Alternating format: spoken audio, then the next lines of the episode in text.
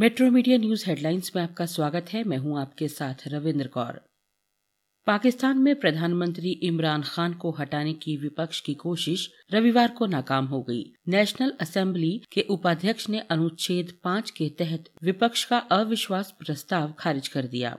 इसके तुरंत बाद इमरान खान की सिफारिश पर राष्ट्रपति आरिफ अलवी ने नेशनल असेंबली भंग कर दी। उधर विपक्ष ने हंगामा करते हुए नेशनल असेंबली में ही धरना शुरू कर दिया। विपक्ष के अनुरोध पर सुप्रीम कोर्ट ने मामले पर स्वतः संज्ञान लिया। सूचना एवं प्रसारण राज्य मंत्री फारूक हबीब ने बताया कि चुनाव 90 दिनों के भीतर कराए जाएँगे। सूचना मंत्री फवाद चौधरी ने कहा कि मंत्रिमंडल को भंग कर दिया गया है, लेकिन प्रधानमंत्री अपने फ़र्ज़ निभाते रहेंगे। रूस और यूक्रेन जंग के बीच दोनों ओर से हो रहे हमलों में आम नागरिकों व शहरों को बहुत नुकसान हुआ है। यूक्रेन की राजधानी कीव के आसपास के इलाकों को रूसी सेना खाली कर रही है। रविवार को यूक्रेन के राष्ट्रपति विलोदिमिर जेलेंस्की के जर्नल ने दावा किया है कि कीव शहर से 410 शव बरामद हुए हैं।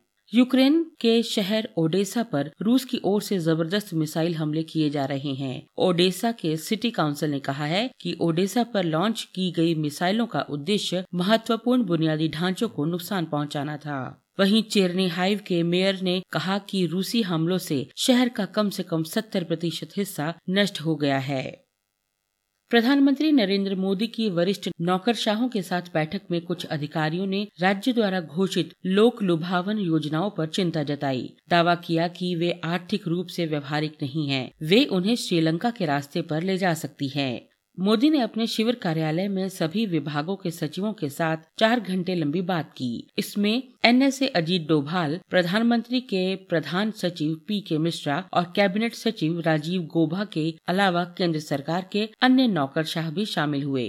बैठक के दौरान मोदी ने नौकरशाहों से स्पष्ट रूप से कहा कि वे कमियों के प्रबंधन की मानसिकता से बाहर निकलकर अधिशेष के प्रबंधन की नई चुनौतियों का सामना करें। मोदी ने प्रमुख विकास परियोजनाओं को नहीं लेने के बहाने के तौर पर गरीबी का हवाला देने की पुरानी कहानी को छोड़ने और उनसे एक नया दृष्टिकोण अपनाने को कहा है।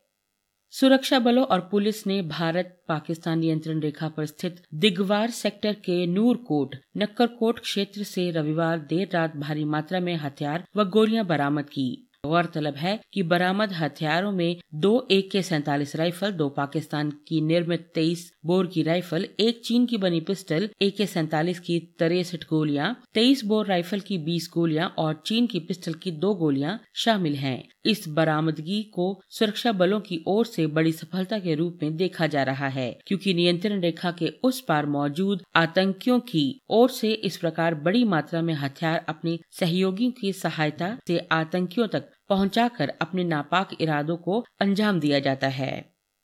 जम्मू कश्मीर के पुलवामा ज़िले में रविवार शाम को एक आतंकवादी हमले में दो गैर स्थानीय मजदूर घायल हो गए। पुलिस ने ये जानकारी दी। पुलिस के एक बयान में कहा गया कि शाम करीबन सात बजकर दस मिनट पर पुलवामा पुलिस को नोपोरा लिटर इलाके में एक आतंकी अपराध की घटना की सूचना मिली, जहाँ आतंकवादियों ने दो मजदूरों पर गोलियाँ चलाई। दोनों पंजाब के पठानकोट के रहने वाले हैं। घटना के बाद सुरक्षा बलों ने पूरे इलाके को घेर कर तलाशी अभियान शुरू कर दिया, ताकि आतंकवादियों को दबोचा जा सके। करीब दो साल बाद आज दिल्ली और एनसीआर के स्कूल पूरी तरह से खुल गए हैं। स्कूली बच्चों, उनके अभिभावकों और अध्यापकों में उत्साह देखने को मिला है। ऑफलाइन संचालन शुरू करने के लिए स्कूल प्रबंधन ने पूरी तैयारी कर ली है। ऑफलाइन स्कूलों में कोरोना प्रोटोकॉल का पालन हो, स्कूल इस बात का खास ध्यान रखेंगे।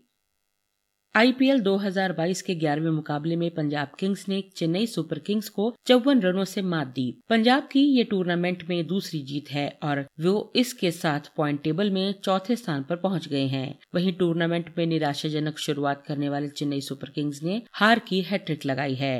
पंजाब ने इस मुकाबले में पहले बल्लेबाजी करते हुए सीएसके के सामने एक सौ इक्यासी रनों का लक्ष्य रखा था, जिसके सामने चेन्नई की पूरी टीम 126 रनों पर ही ढेर हो गई। पंजाब के लिए लिविंगस्टोन ने साठ रनों की तूफानी पारी खेलने के साथ दो विकेट भी लिए। इस ऑलराउंडर परफॉर्मेंस की वजह से उन्हें मैन ऑफ़ द मैच के अवार्ड से नवाजा गया।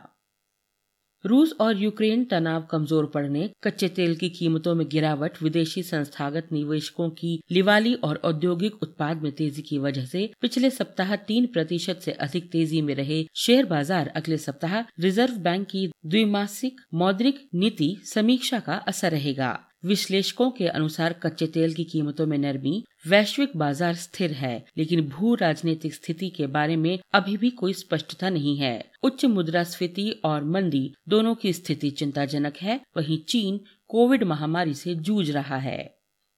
घरेलू बाज़ार में पेट्रोल और डीजल की कीमतें रविवार को फिर से प्रति लीटर 80 पैसे बढ़ा दी गई जिससे दो सप्ताह से भी कम समय में कीमतों में प्रति लीटर आठ रूपए बढ़ गए हैं। ईंधन खुदरा विक्रेताओं की मूल्य अधिसूचना के अनुसार राजधानी में पेट्रोल की कीमत अब एक सौ तीन रूपए इकतालीस पैसे प्रति लीटर, जबकि डीजल की कीमत चौरानवे रूपए सड़सठ पैसे प्रति लीटर हो गई है।